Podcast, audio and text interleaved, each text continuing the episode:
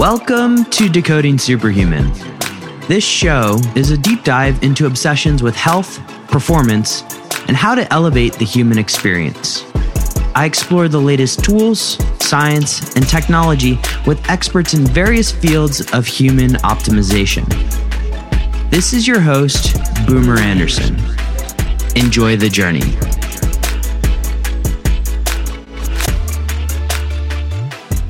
Before we get on to my conversation with Doctor Dom, I got to give a shout out to you guys, the listeners, who continue to plow in with those five-star reviews. If it grabs you in a good way, that is, head on over to Apple Podcasts and leave a five-star review when you have time. It really helps. Today's five-star review comes from Doctor Norman eighteen fifty-one, and he says, best content in the peak performance space. Boomer does a great job at letting his guests speak. The topics are wide-ranging, so the content always seems fresh and relevant. It doesn't matter if you listen to this for one hour after it's posted or one year. You will get something out of each guest's expertise. This podcast is the only podcast I need in my queue on the topic of peak performance. Subscriber for life. Well, Doctor Norman, you just put a smile on this guy's face. I really appreciate you and appreciate your review. Again, if it grabs you in a good way, head over to Apple Podcasts and leave a five-star review when you have time. I appreciate you all. Today on the podcast, we're talking the ketogenic diet, time-restricted feeding, life underwater, and so much more with Mister Keto himself, Doctor Dominic D'Agostino. He's maintained a vast array of professional, academic, and personal endeavors as an associate professor with tenure at the University of South Florida. He teaches at the Morsani College of Medicine and the Department of Molecular Pharmacology and Physiology. Say that a few times fast. Okay, what does he teach? Neuropharmacology, medical biochemistry, physiology, neuroscience, and so much more. Yes, he is a smart guy. So let's just get on with the episode, shall we? decoding superhuman dot com slash Dom. You're really going to want to check out these show notes. And this conversation had such a deep impact on my life and how I look at this podcast and its impact on the world. So stick through it to the end. Enjoy my conversation with Doctor Dominic D'Agostino. Rather than having a typical sponsorship as we would right here, I want to point you guys to keto nutrition dot org. keto nutrition dot org is Doctor Dominic D'Agostino's website. If you go there and purchase any of the products available, Dom really receives no money, but his research does. And so head over to keto nutrition dot org, buy whatever you can, because the work this man is doing in the research lab is impacting lives all over the world. Please head over to keto nutrition dot org and let's get on with the conversation.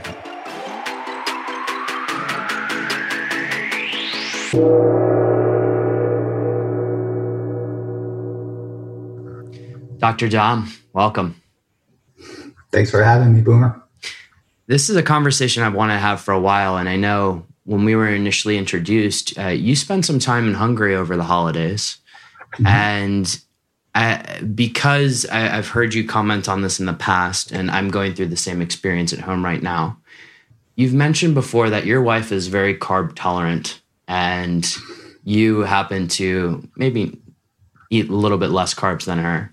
How do you make that work at home? Because I know for many people listening, this is a constant battle. Yeah, well, uh, for breakfast, if we do have breakfast together and we try to, uh, you know, she has her thing and I have my thing. But for dinner and during the midday, we're off at work doing our thing. But we always have a sit-down dinner together. And essentially what we do is cook some kind of beef, chicken, fish, and uh, a salad, vegetables, and and she will sometimes have a starch on the side, mm-hmm. whereas you know I won't I won't have that. And I believe your wife is Korean, so yeah. Rice is like a staple meal. Potatoes have been kind of staple for my wife, uh, but I think the last time we had breakfast together, uh, and sometimes I skip it, but uh, but she has like muffins and. Uh, and maybe some yogurt and some kind of fruity drink. you know, so it's probably a hundred or more grams of carbs, like wow. for breakfast. So I probably won't have that for the whole course of a week sometimes. So her carb allotment just for breakfast. Uh, But she tolerates it very well, mm-hmm. at, at least at this age. Yeah. Mm-hmm. And, and I guess that begs the question, how was Hungary for you? I think there's a few options in terms of a keto lifestyle, but. Oh yeah. Yeah. I mean, it's actually pretty easy if you mm-hmm. wanted to uh, follow keto there, especially in the countryside, because uh, there's lots of, there's wild game and stuff where we were at. Uh, there's a particular heritage uh pig there, pork that they have. That's mm-hmm. part. It's always on the menu. Uh, fish or trout they have. You know, there's a lot of streams where we were at. Uh, but it's pretty easy to follow. And her mom is very receptive and understands the diet, so would cook, especially for me. Uh, but at the same time, there's lots of pastries and stuff, especially if you're in Budapest and you're traveling, you know, uh, in more of the downtown areas and stuff. Uh, So I know I know my wife misses a lot of the sort of comfort foods over there. Mm-hmm. So she indulged quite a bit. Uh, but I think we both lost a considerable amount of weight when we were there, even though it felt like we were eating nonstop because we were walking so much. Mm-hmm. We did a lot of hiking and stuff too. So, uh, but yeah, and then I probably ate a lot more carbs than I normally do mm-hmm. during that three weeks of travel uh, because I do like to experience the the culture, you know, in different, in different areas. Um, and it was holidays, Christmas time. Uh, but we definitely burned off because we were doing a lot of activity. Uh, it's a, it's a country that I need to get to. And I really have no excuse because I'm, I'm like a three hour flight away. So, um, yeah, yeah. It, it is. I mean, you could take the train too, right? I mean, just, um, just different. Yeah. We went to Vienna and we went to Austria too. And, and Hallstatt, uh, is, you know, really nice. We drove pretty much everywhere. That's amazing. Know, between Austria and Hungary. Yeah. Sounds like we should exchange vacation recommendations after this. Yeah, but, absolutely. Uh, I want to talk just first a little bit about N E M O twenty-two mm-hmm. um, and how it relates to the ketogenic diet, because you spent ten days underwater. I would love to know first, what was that like? Because I, I haven't done it. I haven't done more than a handful of dives in my life. But what was that like? And why is the ketogenic diet important in that situation? Yeah, well, I, I followed the ketogenic diet throughout, uh, actually more strict than I typically do uh, here at home. Mm-hmm. Uh, well, f- I guess my interest in the ketogenic diet may have gotten me on uh, or got me on the radar of NASA's sort of planning committee and the director of these space analog programs. And NASA has probably about thirteen or fourteen different space analogs. And N E M O is really the most relevant. And to my understanding, uh, NASA Extreme Environment Mission Operations, uh, they come up with clever acronyms for yeah. these things. Uh, N E M O is uh, the only sort of uh, uh, analog, deep space travel analog that uses astronauts, because astronaut time is like at a high premium. And mm-hmm. there's other things like high seas and the HERA mission where they take everyday folks and put them in for up to a month. But N E M O is typically about uh, seven days uh, to two weeks. Um, and uh, the idea is NASA vets out different procedures, different technologies, different physiological uh, strategies in this space analog mission, because it is so relevant to deep space travel, because you're mm-hmm. living in a habitat. Uh, when you do the E V As, which is extravehicular activity, you are neutrally buoyant. So it's like being, in, sometimes you're weighted to be on the lunar surface, sometimes you're weighted to be on the Mars surface, depending upon the mission. And there's also a time delay, uh, depending on what, if you're on an asteroid or uh, Mars or the moon, they'll in- incorporate a time delay. So when you're doing operational activities during the E V A, that you have to work with that time delay. Mm-hmm. And that could be pretty challenging too. Uh, so I have been studying the ketogenic diet as a, uh, a countermeasure against extreme environments experienced by the the Navy SEAL or the combat diver using closed circuit rebreathers mm-hmm. uh, or doing special operations missions. And uh, it, it kind of falls back on early work that the military did with fasting. And it didn't actually get publicized much. So it, it took a while for this to get on my radar, maybe in two thousand seven or eight, showing that fasting uh, allowed rats to stay in an extreme environment uh, to delay their latency to seizure by like over two hundred percent. Mm. And that was more than any drug therapy that we had at the time. Wow. So I became more interested in this idea of fasting ketosis, but fasting wasn't really feasible uh for the most part, in for uh, an operational diver. So the ketogenic diet got put on my radar, and then the Charlie Foundation, and then I connected with Johns Hopkins. And I realized that this diet was just not a fad diet. I mean, this is before the ketogenic diet got popular, mm-hmm. you know, it was well over ten years ago. And I realized that there was legitimate, you know, medical uh, research showing that it could uh, work for a variety of seizure types, mm-hmm. and in many cases, independent of the etiology. It worked for a lot of different seizure types. So we developed experiments that got funding by the Department of Defense to test this proof of concept that a ketogenic strategy in the form of a ketone ester, because the military wanted a ketogenic diet in a pill, mm-hmm. uh, could delay oxygen toxicity seizures. And it did so remarkably well. And then that was a springboard for many, for a continuation of experiments. And we're doing human experiments now uh, at Duke University. And that'll be my presentation at Metabolic Health Summit. Mm-hmm. I'll be talking about the experiments at Duke. And, uh, and throughout, I guess shortly after I started doing this research, I... Oh, I, I got I got invited to different workshops, and there were key people at NASA's human research program at these workshops. And the H R P is the human research program, really develops uh, countermeasures and safety strategies for astronauts uh, with the intent to keep them safe and keep their performance high during long-term missions. And my presentation at these at these conferences engage the right people. And I gave a number of presentations at NASA and other places. And I got, I basically, I got an invite to be a crew member, uh, which awesome. was really, really cool to be on the NASA NEMO twenty-two mission. My colleague, Don Carnegus, who's at the Institute for Human and Machine Cognition, was a crew member for NEMO twenty-one. Mm-hmm. And my wife was a crew member for NEMO twenty-three, actually. So, uh, so when I got on the mission, it was um, really exciting to be part of that, and we wanted to cram in as much science as possible. And part of that science was on myself doing a strict ketogenic diet and ketone supplementation, and measuring everything from hormones to blood inflammatory markers, cardiometabolic markers, my neurotransmitters.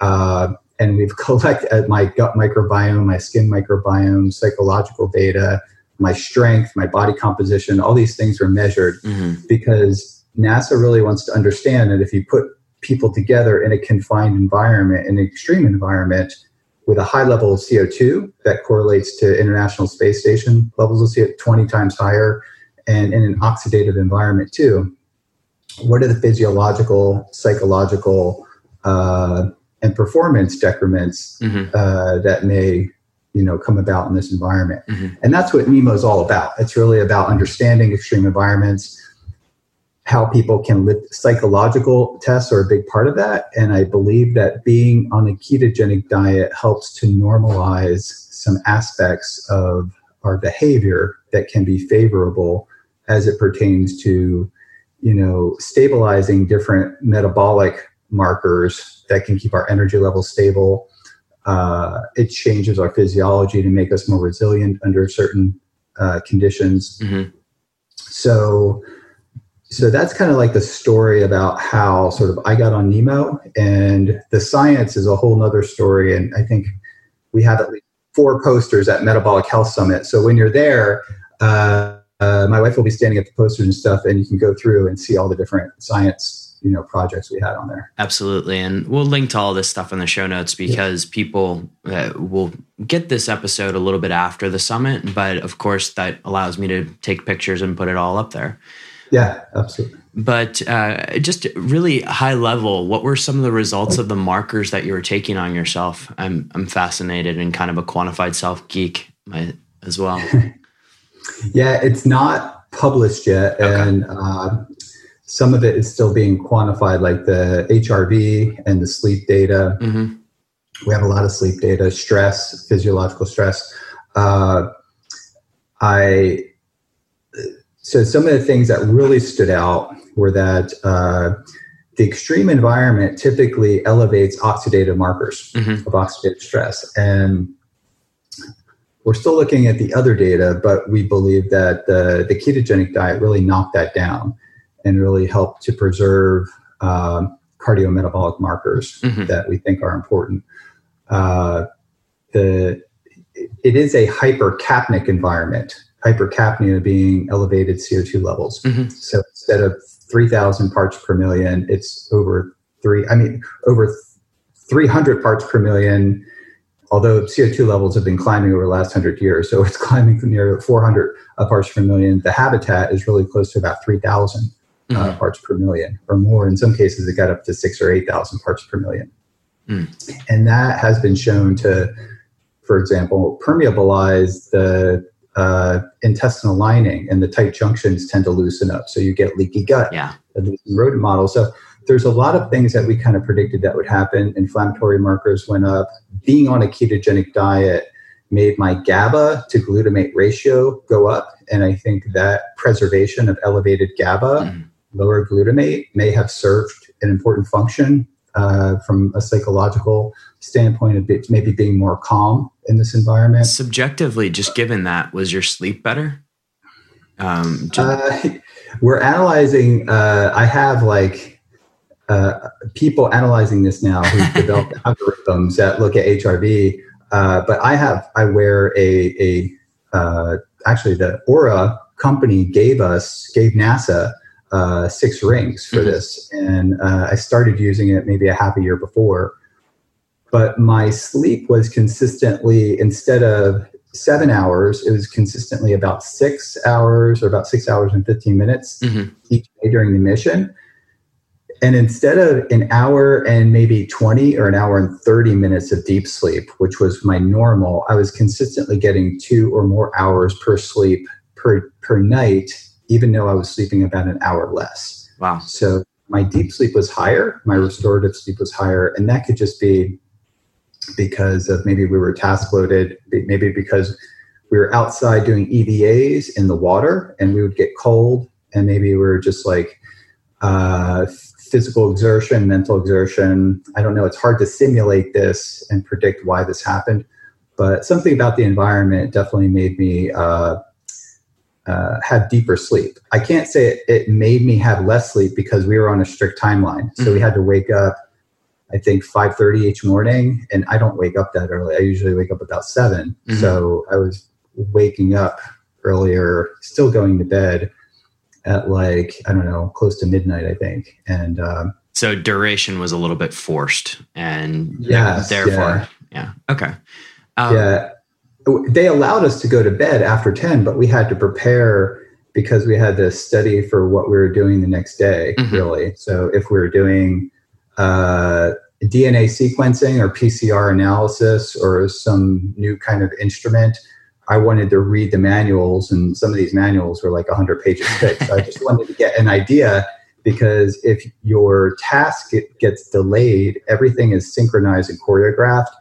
If you're delayed, then you delay the next guy. And I don't, I didn't want to piss off the astronauts. Mm. So my commander was really on top of everything, uh, Shel Lindgren, and he is a medical doctor. He's been on I S S for like a half a year. Like, he was on point, and I was watching him prepare for this, and I was like, okay, I need to like up my standards here and really just be prepared mm-hmm. uh, as much as I can for this. So that tapped into my sleep time, and that happens in daily life too. Yeah, right? Of course. We have a grant deadline or whatever. Mm-hmm. If you don't mind, I want to transition a little bit more into disease states first, and then go back into performance a little bit later. Um, Alzheimer's and the ketogenic diet. I, I'm fascinated by this topic because I have family that's been affected. I mean, it's one of the leading causes of death out there. And Would love to hear just your thoughts around carb tolerance as we get older, the effects of ketogenic diet, and then, of course, I'd love to ask about ApoE four um, and those types of people. So, sure. Uh, I do uh, actually one of the fir- the first ketogenic diet experiments that we did at University of South Florida was with the Byrd Alzheimer's Institute. Mm-hmm. And uh, it was testing a ketogenic diet in mouse models of Alzheimer's. So that was the thing that first engaged me. So using it for an application that was uh, an off-label sort of use of the ketogenic diet. And it still is off-label, but it's still continuing to gain some steam. Uh, Doctor Mary Newport is a, was a doctor, uh, is, a, is a doctor here, and she was a pediatrician, and her husband had advanced Alzheimer's disease and was uh, studied at the Byrd Alzheimer's Institute. And he consumed coconut oil and M C T oil and did better on the mini mental status test and also the clock test. And this made front page of the Saint Pete Times mm-hmm. in our area. And it was right about the time that I started getting interested in the ketogenic diet for oxygen toxicity. So I saw the paper and someone was like, "You're studying ketones, right?" This this woman observed that her husband uh, had a dramatic response, and he had advanced Alzheimer's disease, uh, and he was studied at the Byrd Institute where we're at. So I connected with Mary Newport, and I actually brought her into the University of South Florida and had her do guest lectures.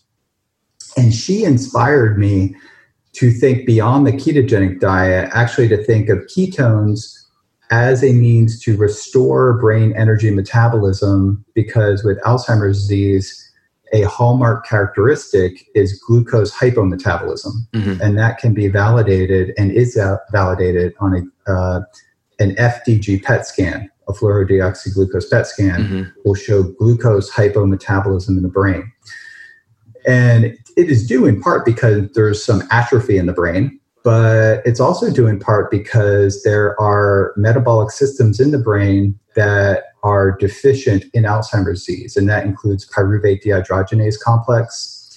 Uh, the enzyme is less active, and your body produces less proteins, you know, less of the enzyme. So you have less of the enzyme there, and the actual enzyme is is not as active mm-hmm. as it would be in, in, in younger people.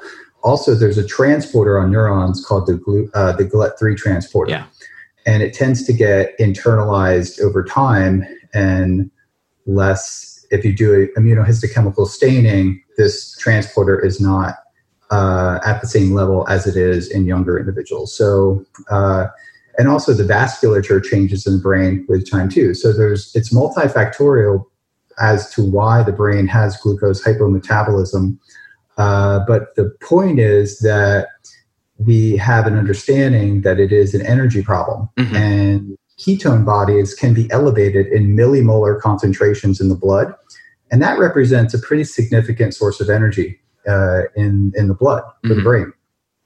And this can be achieved with therapeutic fasting, ketogenic diet, or ketone supplementation, or a medium-chain triglyceride oil, mm-hmm. which can convert in part to ketone bodies. So, uh, so this got put on my radar. We did some studies to show some therapeutic effects in mice, and I've been in touch with individuals that do research, like uh, Doctor Stephen Cunane. He's in Canada. Mary Newport, of course, and her husband had used a ketone ester too, and she feels that she got an extra, you know, decade or at least half a decade with her husband, you know, over time. Do you, uh, do they you called know it what, at a. Do you know what ester it was? Yeah, it was the beta-hydroxybutyrate monoester okay. that was developed by N I H okay. and, and Oxford. So it was that ester. And that ester had been sort of developed and in production. At certain points in time, she was using sort of the ester that we synthesized and formulated mm-hmm. and getting that from a, a scientific uh, supplier, and had a very positive response to that too, uh, because there was a period in time where uh, her availability to that the other ester was limited. Mm-hmm. So my understanding is that both gave, you know, very positive effects. Uh, so her husband was, I believe, ApoE four. Uh, yeah, this this is particularly uh, interesting because there's a lot of people out there doing these pretty dirty keto and yeah. taking pictures on Instagram, right? And it's a lot of bacon, a lot of fat, saturated fat in particular. I would love to just hear your take on uh, if you're A P O E three four four four, what what do you do? Is M C T oil? You said her husband was taking M C T oil, so is that the option? Yeah, yeah. Uh, I think M C T oil is a good option, and I think in in regards to uh, people who are four four or three four, I think a ketogenic diet is a rather extreme dietary intervention, and it works remarkably well for epilepsy, mm-hmm. and that's my bread and butter, so to speak. Yeah. Uh, so, and it was even odd to me that the more I started, I got entrenched into the epilepsy world, and I saw like people like uh, uh, Jeff Bullock and Stephen Finney and other people were advocating this for exercise, mm-hmm. and that was almost like strange to me because I was in the world of neurology and epilepsy, and that low carb was using because I was, you know, uh, sort of like a recreational athlete or uh, gym guy, and uh, really didn't think about it as a legitimate means, you know, for body composition alterations or even performance. Mm-hmm. But my mind on that has changed over time.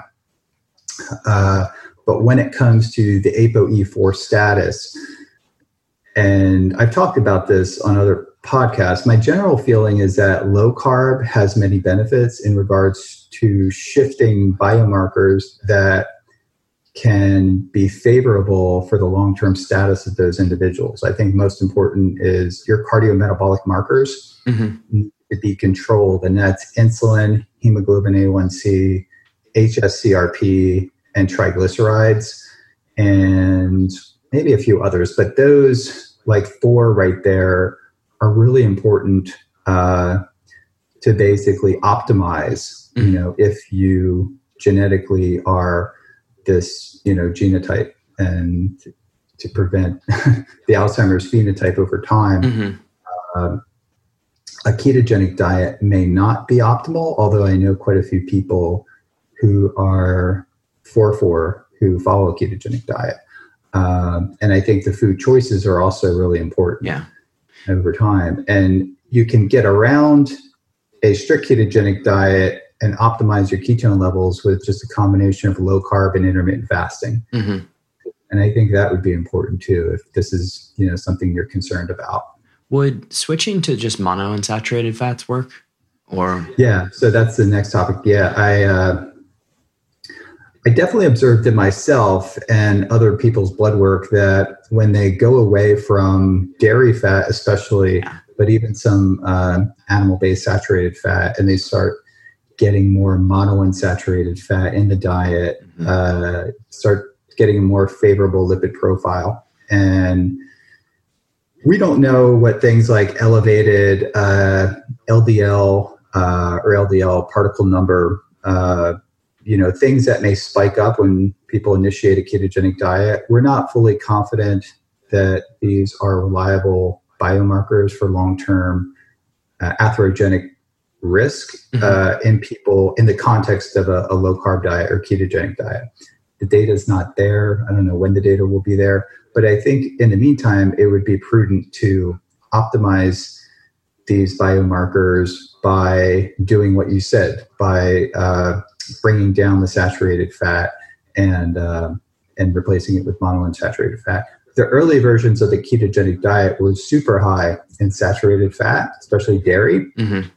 And there were some concerns in kids, and this goes back, you know, well, well more than a decade ago. And I think our knowledge about saturated fat and monounsaturated fat and uh, hydrogenated fats too, I think that were part of the early some of the early ketogenic formulations, supplements. It's kind of crazy. But uh, yeah, phasing those things out has led to, uh, you know, uh, improved versions of the ketogenic diet. And also I chaired, I co-chaired the uh, American Epilepsy Society Special Interest Group, mm-hmm. which is the big convention for epilepsy.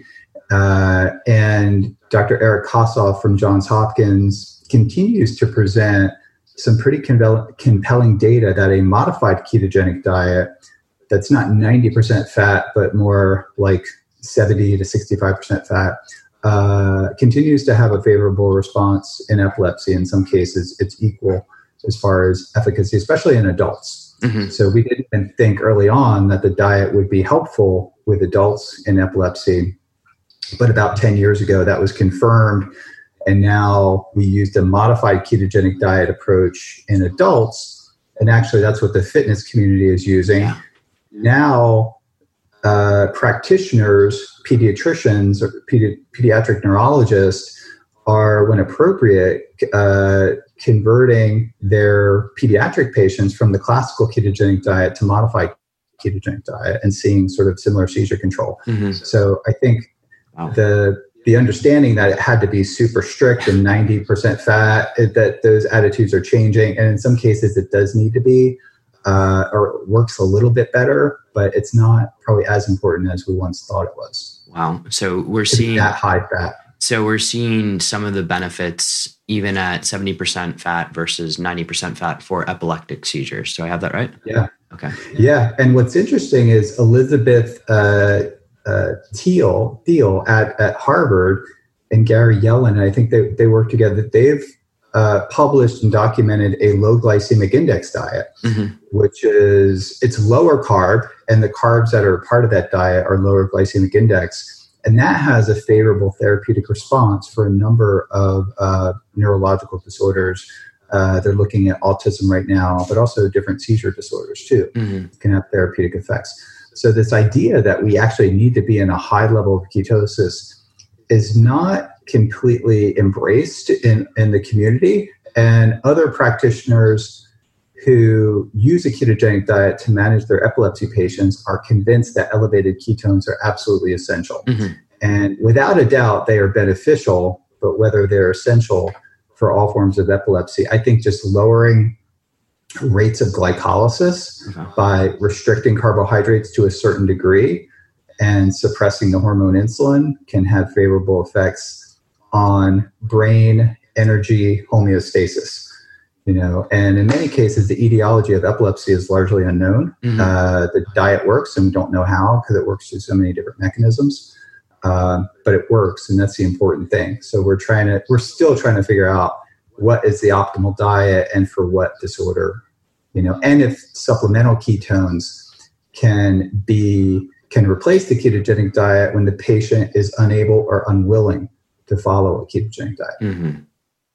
And before I ask the next question, I just want to state to everybody listening here, this is just sharing information. It's not medical advice at all. Please go see your doctor. But uh, cardiovascular disease and the ketogenic diet, because I, I know you've said in the past and the research clearly states that it's very, um, you know, for your heart in terms of fuel, it, it's a great source. And correct me if I'm wrong on those terms there. Should somebody that's in a state of cardiovascular disease investigate this diet, even though that's contrary to what we've been told for the past forty, fifty years? It is controversial. I'm always a little uh, hesitant to, you know, I'll, I'll give my opinion. Mm-hmm.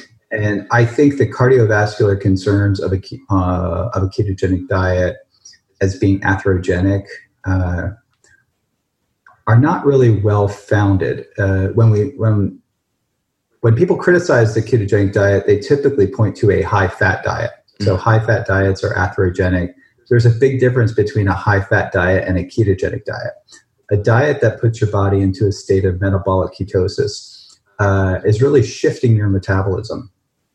And typically, what happens is that this type of diet inadvertently produces calorie restriction, which correspondingly, like, changes many different biomarkers in a favorable way, suppressing the hormone insulin. Uh, by virtue of hormone suppression of insulin, you tend to have a mild diuretic effect, so that decreases your your blood volume because it has a diuretic effect and maybe a natriuretic effect, maybe your sodium too. So your blood pressure goes down, uh, your heart rate usually goes down. Your sympathetic nervous system typically goes down a little bit just from H R V data. Uh, Just real quick on that. So from inflammation goes down. From ketosis, yeah. you see a net effect of a decrease in sympathetic nerve activation, nervous system activation. I think we can we can reliably say that, yeah, for calorie restriction. Mm-hmm. And I think a ketogenic diet, by suppressing a hormone insulin, uh, does have some effects on the nervous system and and maybe even thyroid too to some extent.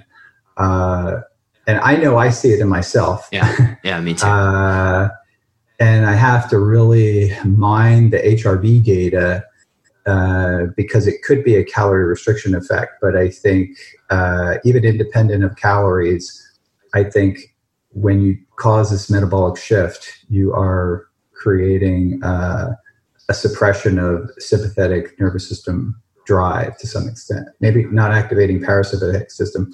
And I don't, I don't, I want to put this in context because I don't think it compares to benefits that you'd get, for example, from exercise. Mm-hmm. You know, strenuous exercise, cardiovascular exercise can activate the sympathetic or decrease the sympathetic nervous system, transiently increase, right? But activate the parasympathetic nervous system, and things like meditation uh, can also do that. Uh, but I think we're just starting to understand what dietary influence, and I, I think it's, I think it's important to to tease out the benefits of the ketogenic diet from calorie restriction, mm-hmm. because I think historically we know calorie restriction uh, just has all these benefits. And the ketogenic diet has been shown in many different studies to have many different benefits. And the authors kind of gloss over the fact that the individuals maybe lost some weight. And so that means that they were calorie restricted. Mm-hmm. And when you're when you calorie restrict, like, like everything improves, especially if the individuals were a little bit heavy going into it. Um, so I think that needs to be acknowledged and appreciated. Uh, and that's a good thing, right? I'm not saying the ketogenic diet Uh, does not have a lot of favorable effects, but I think the many of the favorable effects are due to the calorie restriction, appetite suppressing effects that the ketogenic diet has in individuals. I've seen it happen uh, so many times. And in kids, that can be a negative thing. It's because if you have a child that needs to grow and maintain a certain bone density and weight status, the ketogenic diets can be challenging because they tend to be, it tends to stunt their growth in some ways. So that's why pediatricians now, when possible, are shifting from the standard ketogenic diet to modified ketogenic diets, which are a little more liberal in protein, mm-hmm. uh, actually much more liberal in protein. uh, the proteins goes from like eight percent to like twenty percent. one percent. Yeah. Yeah. Mm. Uh, on, on the, the protein point, uh, just transitioning over into to a little bit more of the performance world on so muscle composition and the ketogenic diet. When we look at some of the anti-inflammatory benefits of a ketogenic diet, is there a net decrease in the ability to build muscle as a result of that? Because inflammation is needed to build muscle. Mm-hmm. Uh, well, I think exercise-induced Uh, remodeling is initiated in part by an increase in things like reactive oxygen species and some cytokines that are activated from uh, tissue damage. Mm-hmm. Uh, but this tissue damage is a stimulus, and the cytokines are also a stimulus because they do things like uh, create a mild state of inflammation that can even redirect blood flow mm-hmm. uh, to the area. You have local I G F one increases. Uh, so I G F one, not from the liver per se, but from the muscle itself. Uh, and we know we can block that with powerful anti-inflammatories, and the ketogenic diet has anti-inflammatory properties. Uh, but my, my belief is that the ketogenic diet can prime the muscle to to be more receptive to anabolic uh, signaling. So I G F one signaling uh, and a whole host of, I won't go down the list, but there are, there's this thing called anabolic resistance that occurs as we age. Mm-hmm. And I think the ketogenic diet can help offset that. But the biggest thing that can help offset that is training, right? Yeah. Like strength training and doing that. Uh, but from a dietary perspective, I think ketogenic diets can be, or low carb diets can be the icing on the cake And by by virtue of suppressing insulin and insulin signaling, you upregulate uh, insulin uh, and I G F one sensitivity in skeletal muscle. So, uh, and we know that when you train, you have localized increase in I G F one, and you could be amplifying the uh, anabolic signal. And that could be beneficial, especially if you, in twenty-four to forty-eight hours following intense exercise where the remodeling takes place.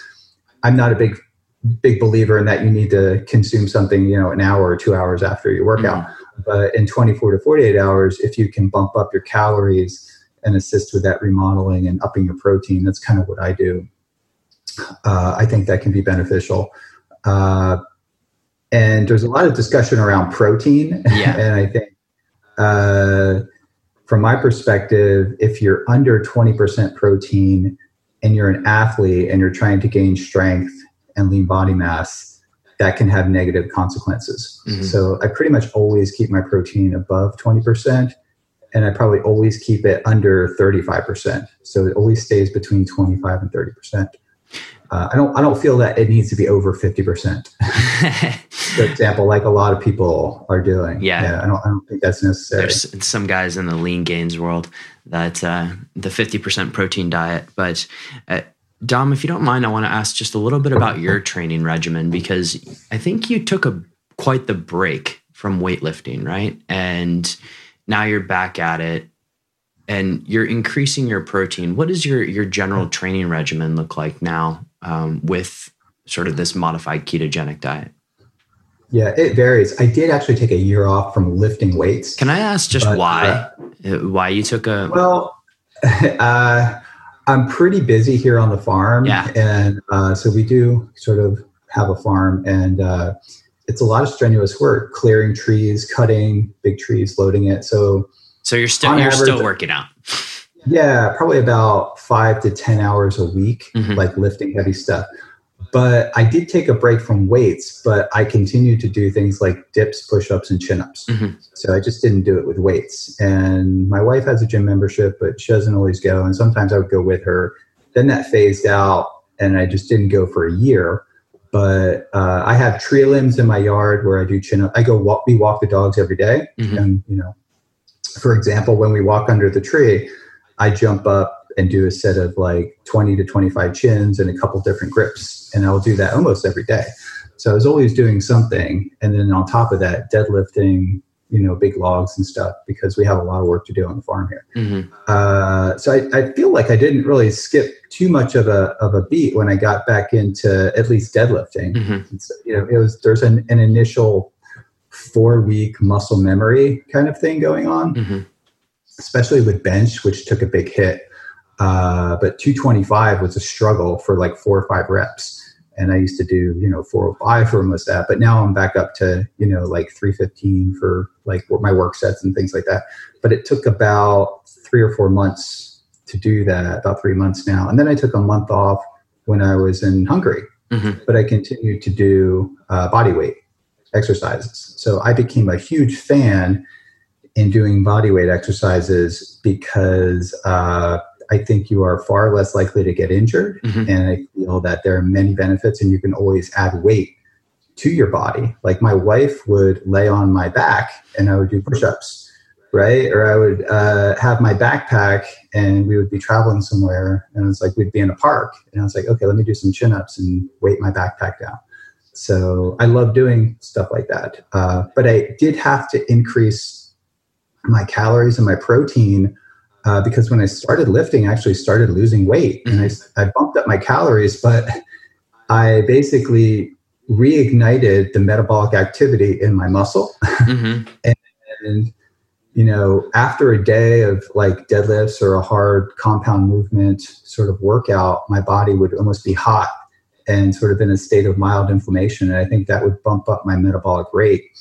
And I'm very consistent with my diet. So my, my calories didn't change that much. I even bumped it up, but my weight started going down uh, just because my metabolism was spiked from, mm-hmm. from lifting weights. So your muscle is really the metabolic engine. And the more you train it, uh, the more efficient it becomes, or maybe even inefficient it becomes, because I think you're in some part wasting energy in the form of heat. Mm-hmm.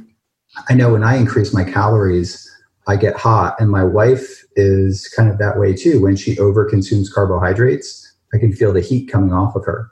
Wow. You know, so I think, I think that's a property of people with really fast metabolisms, is that when they overeat, it activates, and that's part of the sympathetic nervous system too. And that's why if I eat a lot prior to bed, uh, I can see it in my H R V data, mm-hmm. you know, so... So yeah, I did get back into training, and I do it as much as possible now. Mm-hmm. Now that I'm home, I train every day that I'm home almost, uh, but I train heavy no more than two or three times a week. Okay. And in terms of just your, because you've done some crazy things with fasting and hyperbaric chambers and a few other things. In terms of just fasting uh, versus time-restricted feeding, how are you looking at your, your current diet right now? Or is it more early time-restricted feeding, or are you still doing fasting at the beginning of the day? Many of us reach for that piece of technology, that nootropic, to take us to the next level. And that could work for a while. In fact, it could work very well for a while. But often we head towards a brick wall without knowing it, because we don't have our foundations built. And to me, one of those foundations is digestion. You guys know I love Bioptimizer's Masszymes for this, but one of their other products helps serve a problem that I've had for so long. I was lugging around so many different types of magnesium, and Magnesium Breakthrough contains seven different types of magnesium that your body needs and benefits from. That's why I'm excited to tell you about it. And it's the ultimate magnesium supplement. If you want to get your hands on yours, head on over to Mag Breakthrough. That's magbreakthrough.com slash boomer. And you can use the code boomer to get up to forty percent on different packages of Magnesium Breakthrough. And why not add some Masszymes while you're at it? Again, that's magbreakthrough.com slash boomer. Let's get back to the show. Yeah, on the days I uh, I teach, or I'm given, uh, I'm busy with meetings at the university and things like that, I tend to fast, and that might be two or three times a week, mm-hmm. and I still continue to do this. But if I do time-restricted eating or intermittent fasting every day, I cannot keep my weight up. Mm-hmm. So uh, today I had steak and eggs uh, for breakfast. You know, uh, and yesterday I taught, so uh, maybe I didn't eat till like four o'clock in the afternoon. Mm-hmm. I feel like I kind of have to make up for it in the day, or else, uh, you know, my weight goes down. Uh, but generally speaking, I, I'm a real big believer in intermittent fasting. I also believe that, and this is a point maybe that doesn't get discussed much, if you do intermittent fasting every day, I feel that you lose the benefits of it. So uh, I've kind of transitioned back uh, to, to eating breakfast and then just intermittent fasting maybe twice a week, sometimes three or four times a week, or sometimes just once a week, but on average about two times a week. And then I gain more of a mental benefit and even an energetic benefit on those two days per week that I intermittent fast, because it's a relative change, yeah. right? So if you're intermittent fasting every day, that becomes the state of norm for your body. Mm-hmm. So, you know, through homeostasis, your body becomes just become, uh, you know, that becomes normal. So I think you de- you can derive more benefits, and the benefits that I try to get out of intermittent fasting is that it calms my mind. Uh, I have a better energetic flow. So if I have to do something that involves a lot of cognitive horsepower, if I'm writing a grant or working on a big project or teaching or something like that, I will eat up, eat breakfast, and follow more of a spread out diet the days before and intermittent fast uh, the day of. And uh, and try not to push that feeding window too late, because if I push it too late, then I try to get in too many calories yeah. too late, and that disrupts my sleep. So I essentially, when I intermittent fast, I try to eat an early dinner. Instead of just snacking and eating a dinner later, mm-hmm. I will have fifty percent of my calories almost for that first meal, and maybe one or two small meals after that. And what's your distance between your last meal and going to bed? Yeah. So uh, like ideal. My first meal with intermittent fasting would be between two and four o'clock, mm-hmm. sometimes as late as five p.m. And that would be like my bigger meal. And then I'll have like a small salad meal, uh, uh, a smaller meal, maybe around seven. And then, you know, uh, some keto snacks and stuff at nighttime, maybe nine or ten o'clock. So I do kind of eat late, but I just try to taper it. So the calories go up initially, and then snacking, you know, uh, within that within that window. So we're talking four p.m. to ten p.m. So a six-hour eating window would be what I call my typical uh, time-restricted eating window. Okay. On the days that I do it, and I, I really do think it's important for me. If I do it every day, I don't derive as much benefit from it as when I do it more intermittently. You know, mm-hmm. two or three times a week. Mm-hmm. But for the average person, uh, let's say there's person A who wants cognitive enhancement, and there may be this benefit to staggering it. For the average person, is a time-restricted feeding, uh, I, I guess, program the right way to go? Yeah, it depends on your goal. If your if your goal is to lose weight, mm-hmm. and I would say about half of people are you know are really wanting to lose body fat or lose weight, I think intermittent fasting uh, is a good long-term strategy for many people. It, it is sustainable. Mm-hmm. Uh, just skipping breakfast, you know, is sustainable, even more sustainable than following a ketogenic diet. So ideally, low-carb intermittent fasting is a very powerful tool for not only weight loss, but weight loss maintenance too. So a lot of people can lose weight, but maintaining that weight loss is more difficult. And I would say low carb combined with intermittent fasting is probably the most powerful way that I know to do that. Uh, you have to have, people need to be committed, and they have to sort of fundamentally not like breakfast. so, uh, so that, that I, and, you know, I, and I run into people who just kind of do that anyway. They're just like, you know, I don't have time. I don't like breakfast. I'm not hungry in the morning. Mm-hmm. But if you, uh, But then again, or people who just don't like to eat late at night. So I'm not one of those people. My appetite, uh, when I wake up, my body is in go mode. And it's like, I could see it in my H R V, my, my heart rate spikes. I'm just ready to go. When I wake up, my mind is flooded with things like wild animals, like rushing in my head, like I got to do this and that.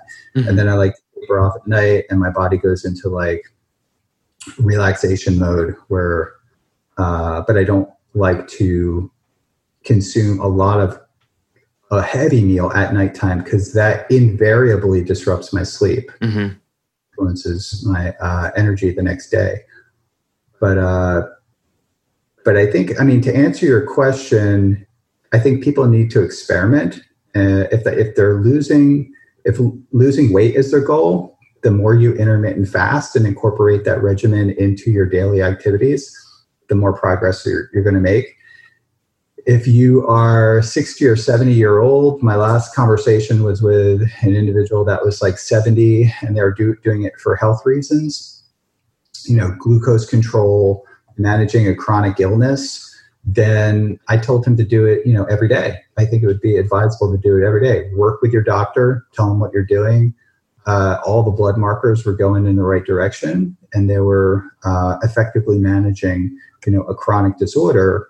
And it was primarily due to that time-restricted eating window, and it was doing it better than drugs. Mm-hmm. So it is, I mean, we're talking about something that works uh, in many cases more powerful than drugs as far as glucose control, reduced inflammation, people with autoimmune disorders who have like rheumatoid arthritis, things like that. So mm-hmm. your food choice is important too, but that time-restricted eating window and the calorie restriction that results from that is a very powerful medicine. Mm-hmm. One of the things I've heard you've played around with in the past and is very, very popular now, or at least in some of the forums that I get messages from, is one meal a day. And you have a lot of people doing one meal a day, particularly late in the day.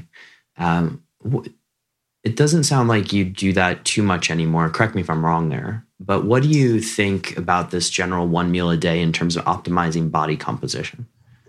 I think it's okay if it's not, uh, as long as you do it three hours before you go to sleep. Okay. So I tend to like to, what we like to do is watch some kind of documentary or do some kind of activity where we're relaxing, mm-hmm. kind of snacking at night, but having our heavy meal three or four hours before that, mm-hmm. you know, uh, because I've been in situations of them traveling or whatever. The day comes to an end at eight or nine o'clock, and then I we go out to dinner or something like that for travel. And I eat a heavy meal, and I just I don't sleep well, mm-hmm. uh, or I'm, I work really late. So that is like, you know, invariably this happens. So I can predict it, and I do it anyway, and I do it, in, and I know the consequences. Mm-hmm. Uh, so I would encourage people that if they are doing one meal a day, just don't do it right before you go to bed. Mm-hmm. Uh, it's not gonna. It's not going to help you. Uh, and I think it's better to spread out your meal. If you're going to do one meal a day, just do four hours of grazing before you go to bed, you know, mm-hmm. between four o'clock and eight o'clock or something like that. Mm-hmm. So I've done that too. And I think that's better. Uh, one thing I, I've heard you talk about is uh, postprandial blood glucose spikes and just over time, the effects that that can have on longevity or potential effects on longevity. I'm not sure how much we have in terms of studies on that. What, what do you think of cheat meals as a result of something like that? Is it something that people can incorporate, or is it just a bad idea in general? I think if you're, if you're overweight and you're trying to, you know, and your goal is glucose management or to lose weight, I don't even think like cheat meal should be a word that you should entertain. uh, what I, I would kind of rephrase it as a refeed. So if you are running a calorie deficit, mm-hmm. uh, and even in the fitness community, I think this is popular, maybe twice a week to incorporate a refeed meal where it's more calculated. So you eat your, your normal allotment, you know, your normal diet, and then you calculate, uh, and it doesn't have to be carbs either. It could just be twenty to fifty percent uh, more of the additional food, but uh, it tends to work really well for lean people mm-hmm. to help reset their metabolism. But if someone is trying to lose weight and they do a cheat meal, you could do an enormous amount of damage with a cheat meal. It is pretty easy for a human to eat two or three times their their daily caloric intake uh, with a cheat meal with mm-hmm. certain kinds of foods. You know, if we're talking about cheesecake, like chocolate cake, like uh, certain types of foods which are calorically dense, you can actually really do, do a lot of damage, boxes of cookies and things like that. So I've seen it happen, and I think it leads to, um, and some personality types, and that's a whole nother. You know, a lot of people kind of know enough about nutrition to eat healthy, but they need like, uh, not like a nutrition, they need a, a nutrition psychotherapist yeah. because their, their relationship with food is messed up, and it's more of a psychological, and I'm a physiologist. Like, so I study the physio, the metabolic physiology, but, and I've worked with people and realize, okay, there's not, physiology is not the problem here. This is the, the problem is the person's psychological relationship with food, which is way beyond my pay grade. Mm-hmm. Uh, but I think that cheat meals do a disservice to many people who are trying to really establish healthy eating behavior because they figure, oh, okay, I blew my diet, so let me just eat a whole pizza and then finish off with chocolate cake tonight because I just, and I'll, I'll reset in the morning. Mm-hmm. You know, this is not good behavior. I've seen it in the bodybuilding community and the fitness community, and uh, it's a fairly common thing. And being overly controlled with your diet, uh, especially with macros, and even, you know, if it fits your macros kind of approach, mm-hmm. where people become really uh, preoccupied in a neurotic way with, with macros and weighing things out, uh, that you can only do that for so long, I think. Mm-hmm. So that's why I really do like carbohydrate restriction or some degree of carbohydrate restriction, because I think it, it tinkers with our brain in a way that uh, amplifies the autoregulation properties of the brain uh, for healthy eating habits. Mm-hmm. You know, when you're spiking your glucose and insulin repeatedly with processed foods, I think it becomes harder for the individual to control their eating behavior, certain individuals. Mm-hmm. So low carb, higher fiber uh, foods can also help delay that gastric absorption. Um, mm-hmm. So, so some of my thoughts there. Okay. Um, on the, I guess, on the longevity aspect. So looking at longevity and some of the things that we said earlier about Alzheimer's, for instance, would it be kind of ideal at certain point in one's life to switch from more of a carbs base to a higher fat? Like, could that potentially be a solution for a longevity diet, if you will? Yeah, I, I think as we age, our carbohydrate tolerance declines with age, mm-hmm. even if we are working out. But that can be, I've seen individuals that are thirties and forties start working out and their carbohydrate tolerance increases. Mm-hmm. Um, in many cases, though, these individuals were athletic in their youth. So they tend to, it's kind of a muscle memory thing.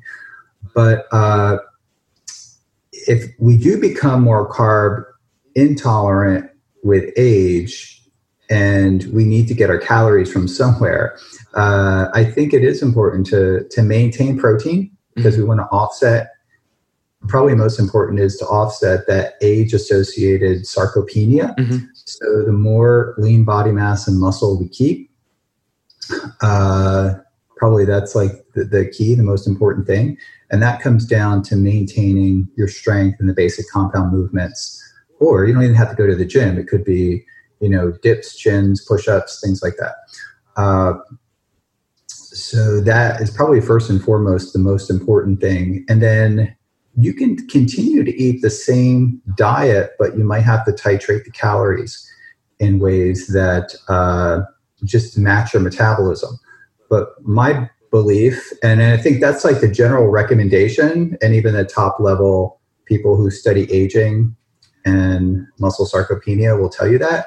But my belief is that uh, a mild degree of carbohydrate restriction with moderate to higher protein would be the, the way uh, to approach uh, a longevity diet. And then to take that diet and then incorporate uh, intermittent fasting or time-restricted eating mm-hmm. as in do that. Um, Art Devaney has a pretty good approach. I don't know if you know, yeah. know of him. Uh, and, you know, he was a little bit out there, a little bit. I think his approach is very sensible mm-hmm. in, in the way uh, he advocates it. And he's also uh, uh, a specimen in and of itself. So he's kind of living proof. Mm-hmm. But I know people follow him. Have um, So I think it's important to follow some of the people, not just the basic scientists who are you know, putting the information out there, but the people that are living it and doing it. We have a lot to learn from them mm-hmm. because the science on longevity, as it pertains to the human who really wants to be optimized for strength and performance, that science is not really totally there yet. It might be there. There's suggestions as it pertains to living as long as possible, but to basically be the highest functioning human uh, and also without Uh, impairing your longevity mm-hmm. uh, because I think, you know, anabolic hormones and super high protein diets and, you know, some of the things being done at very high level strength athletes can have negative consequences. Mm-hmm. So sometimes we're told the more muscle we have, the longer we're going to live. But that muscle needs to be supported by systems in the body, organ systems, your yeah. kidneys, your liver, uh, the massive amount of food you're consuming. Food invariably will have certain levels of toxins and toxins associated with metabolic processes to break it down are just uh, uh, uh, an epiphenomenon of that. Mm-hmm. And you'll suffer the consequences of that. So I think it's really important to, you know, to eat as eat as much as possible to maintain your strength and your muscle, but not above that, and not to have wild cheat meals. And really, I don't think it's favorable to have a goal to be super strong to be like, for many years, I maintained two hundred thirty to two hundred fifty pounds and would vary between that. But now I feel better at two ten to two twenty or two fifteen is mm-hmm. kind of like the sweet spot. And I feel I have a bigger frame and I'm taller. So for me, that's, that's ideal. And I think that's ideal for longevity. Mm-hmm. And when I get down to like two hundred, I almost like look emaciated just because I have a bigger frame. But, uh, but I think that's important too, because some people really try to be as big as possible. And, and conversely, some people try to be as lean and thin as possible. And I don't think that's good too, because if we're stricken with illness, uh, having that extra cushion, that mass, that body mass can be favorable, uh, because it gives us sort of metabolic currency yeah. in aging. Uh, but it re- can really help us if we are to become injured, if we break a leg or some, something like that. I mean, it's almost like having uh, savings in the bank, you mm-hmm. know, uh, it's almost having like investment savings in the bank that we can draw off of later on. One, you mentioned I I F Y M earlier, and I should have thought, I should have, did I get that? If it fits your macros? Uh, I, I F Y M, yeah. Got it. And I should have asked this question then, but the importance of micronutrients in that community sometimes goes overlooked. Suffice to say, getting broad spectrum of minerals is quite important to making sure that all this machinery works. That, do I have that right? Yeah. And, you know, I haven't seen data to show that people who follow I I F Y M, and everybody will, I guess, choose different foods, right? Yeah. And some people choose high nutrient density foods. So it all depends, you know, what, what kind of foods are mm-hmm. they're fitting with their macros. Uh, I, but I know there's like the Pop-Tart people, right? Or yeah. people who advocate this, this approach that just, you know, if it fits your macros, that's the way. I haven't seen data to indicate that their nutritional status is compromised. Mm-hmm. Uh, it wouldn't surprise me, but I don't know, as a scientist, I cannot reliably Uh, confidently say that that would compromise nutritional status, but it can't do it any good, yeah. right? So I think uh, ideally what we want to do is get the maximum amount of nutrition with the least amount of calories, right? Yeah. And but nutrition can be calories too. Like you, there's protein, you need fuel, right? So you need to drive the metabolic engine with macronutrients. And the more we do that with uh, fuels that require the mitochondria to do the work instead of glycolysis. So fat and ketones tend to enhance mitochondrial energy production over time and stimulate things like mitochondrial biogenesis. Mm-hmm. Uh, in addition, they, by virtue of carbohydrate restriction, you're suppressing the hormone insulin and I G F one and preventing postprandial spikes in, in meals that could be pro-inflammatory or uh, or even atherogenic. So I think there are it, when when one follows a carbohydrate restricted, higher fat, healthy fat diet over time in a protracted way, I think these benefits accumulate over time and then carry over into uh, enhancing the aging phenotype in a way that makes them less Uh, anabolic resistant and and leaves their body and metabolic physiology in a better state if they followed a higher carb diet or an if it fits your macros approach that mm-hmm. favors carbohydrate as fuel. Okay. So that's sort of encompasses my philosophy. Excellent.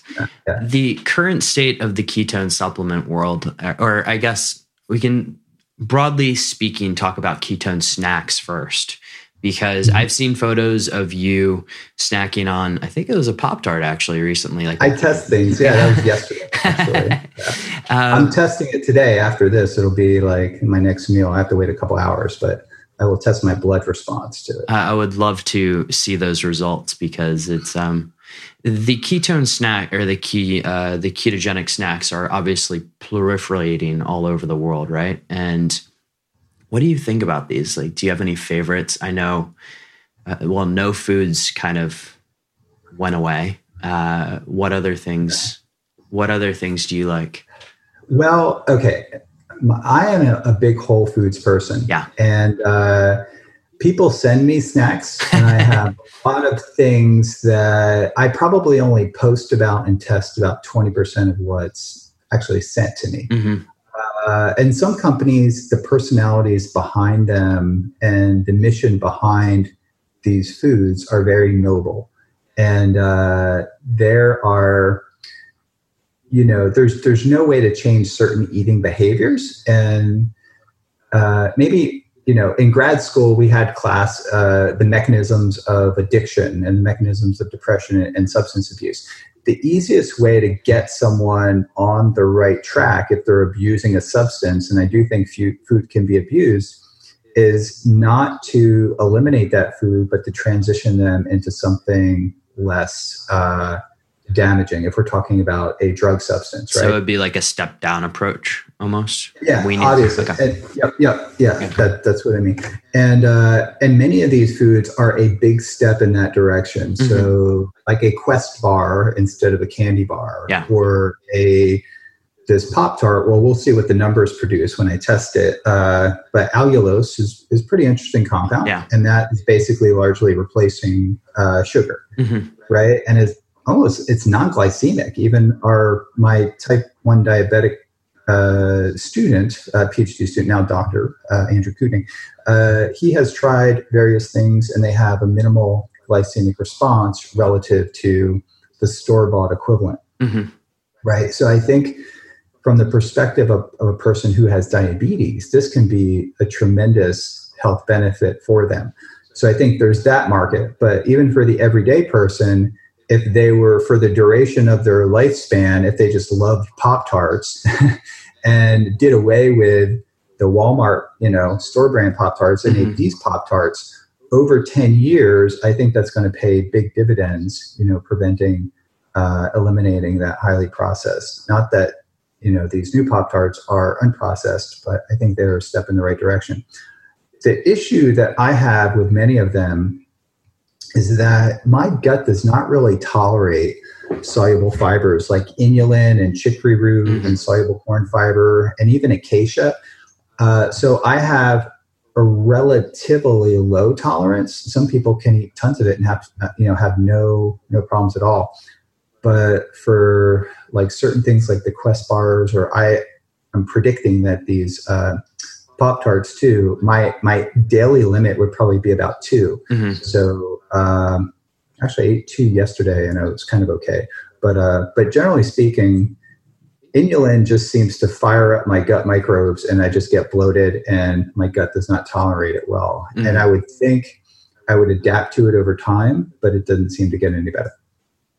So uh, the Hungarian group, Paleo Medicina, met with them in Hungary, and they are adamantly against, you know, these kinds of things and have remarkable uh, clinical success with animal fats mm-hmm. and specifically pork, like and, and animal uh, protein, but not even poultry.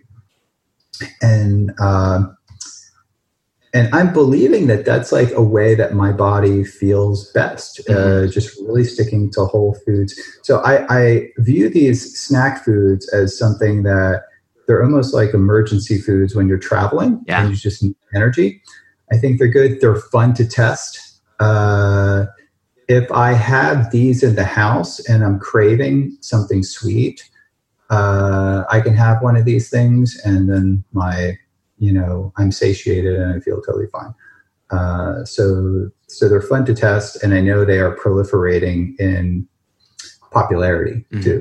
So a couple of final questions, cause I know you have to go here, but why do you think adherence to, well, I mean, every diet is pretty bad, but ketosis, why do you think people struggle to adhere to it? It is a restrictive diet yeah. and carbohydrates are ubiquitous, yeah. not only in the store, but in marketing. Uh, they are easy. They are cheap. They taste good. Uh, we feel good when we eat them, at least initially. Uh, and we are genetically hardwired to crave them. So uh, we, we crave them less once our body is adapted away from them once we're fat adapted and keto adapted. And of all things, that's probably been the most remarkable observation of this journey that I've been on, not only in basic science and now clinical science and studying low-carb diets and ketogenic diets, is but the remarkable adaptability of the the human mm-hmm. can adapt to like an all-fat diet, which I thought was impossible. I even went through a nutrition program like in college. Wow. And I didn't even know this was possible until, you know, my late postdoc years. Um, So what's truly remarkable is that we are incredibly adaptable to different fuel sources. Mm-hmm. And uh, and even maybe more remarkable is that once we adapt to a certain way of eating, it can really change our preference over time for certain food types. And maybe it's just an aging thing with me. But uh, but yeah, I don't, I don't, I can walk into a pastry shop and really not crave things, and can see other people go in and the dopamine is just shooting off and they're taking pictures and they're like picking this and that. so, uh, my, you know, my, my wife is like that, but she's also really good with auto-regulating. Mm-hmm. Like she will buy a big chocolate cupcake and she can eat half of it and be like, I'm totally done. And then put it in a refrigerator, and five days later, you know, can go back to it. Mm-hmm. So she naturally has that, where I'm not, I, prior to being on ketogenic diets, I was not like that. If it was in front of me, it would be gone. Oh, yeah. Oh, yeah. I would eat the whole thing. Just had like an extreme. Yeah. I just had, and I think it's an unhealthy relationship with food. And I think some of these foods are designed to, to activate, you know, these, these dopaminergic pathways mm-hmm. in, in the, in the brain to basically uh, force us to eat as much as possible of that thing in front of us. So, uh, but after being keto adapted, that's like a non-issue for me now. And I don't want to go back to that. So that's in part why I'm sticking to this crazy way of eating that people still think in the conventional world. Uh, one of the people that, or two of the people that I'm excited to meet at your conference, uh, Volek and Finney, obviously, with, yeah. with Virta. I love what they're doing. And it Pioneers, seems, yeah. yeah, it seems to be a, a very successful model to get adherence. Granted, it's in diabetes, but I do think that model can be applied elsewhere as well. Yeah. Yeah. I would, I got to give them massive props, because I know it has, must've been an uphill battle for them. Mm-hmm. And I've been following them along the way. I'm good friends with, with Jeff Volek, and, and I've admired his work uh, for a long time, and, and really glad to see this taking hold, um, and love giving them this platform to speak about this topic, which could be the most important topic, I think, in the low carb community, getting a control of type two diabetes and obesity, but type two diabetes is the big one. Uh, so yeah, I'm glad you'll be able to get a chance to meet them and, uh, and ask them questions too. They should be on the panel. Uh, so I think that, you know, of all the things that are most important for this community, and I think it is the most important thing, is to support carbohydrate restriction and ketogenic diets for managing type two diabetes, because mm-hmm. it's a healthcare burden. I've talked to insurance agencies and people in the healthcare community who are on the back end, you know, having to pay for all this, these medications to patients and the companies. And it's a huge healthcare burden. And I think Virta, uh, they're pioneers in being able to address this problem in the most efficient way possible. It's a dietary problem and it needs a dietary solution. I think this is a great place to, to leave off. But Doctor Dom, where can people find out more about you? Uh, our website is keto nutrition dot org. Mm-hmm. And uh, I think that, and you can follow me on Instagram, Dominic D'Agostino K T, uh, Twitter, and Facebook. Should be pretty easy to find.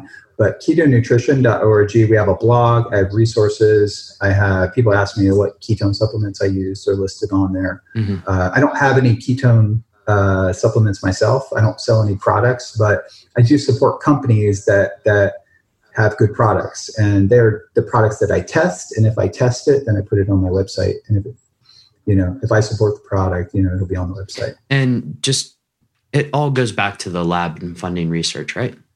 Yeah, okay. Absolutely. Awesome. Yeah. So we have uh, different affiliate links, and occasionally you may see me post like an Amazon link too, and they have uh, support. So it goes back to uh, supporting the, the mission, one hundred percent of the, the research funds. Uh, and also, we're looking to support the NEMO mission. Mm-hmm. So our company, Ketone Technologies, uh, has to fund that, and it's not, not an easy thing to fund. So we're always fundraising to allow us to participate uh, in these types of missions, because we really do feel that nutrition will be a critical, important factor for Uh, deep space missions, mm-hmm. uh, but also obviously the work we're doing with the military too ties in with that. But our company really is interested in funding sort of out of the box strategies that can be ultimately used, you know, uh, not only by the warfighter, but also potentially in space. Mm-hmm. So, uh, so we are looking, when you support these companies and the companies on the website, and I don't, not all my links on there are affiliate links, but Uh, some of the companies do, like Ample is a good example, and they donate uh, one percent of all revenue will go to support our research. Awesome. And and that's, that's an awesome company. Uh, so, yeah, I want for, for your listeners, if they're interested in trying any of these products, and they're all products that I use, yeah. Uh, I, I appreciate it if they purchase it through Keto Nutrition. Of course. And we'll link to that in the show notes, and also yeah. link to ways that people can donate uh, to support your research, because uh, Doctor Dom, this has been absolutely amazing. Uh, I love to support what you do and everything that you're doing and pushing the research. So thank you so much for taking the time today. Thanks for having me. I appreciate it. And to all the superhumans listening out there, have an epic day. In case you couldn't tell at the end of the interview, I was caught off guard by Doctor Dominic D'Agostino's selflessness when it came to the money that comes into keto nutrition and how he devotes that solely to research. When you're in a position of influence, you can certainly use it to make more money. But Doctor D'Agostino is using it to further his research, and that is something that I want to support. For all the superhumans listening to this, if there is anything, any aspect of the ketogenic diet that interests you, head over to keto nutrition dot org and please go ahead and buy something, because all of that money goes to support Doctor D'Agostino's research. The show notes for this one are at decoding superhuman dot com slash dom, that's D O M. And thank you again for tuning in, superhumans. If you enjoyed it, please share it on your favorite social network. I love you all, and have an epic day.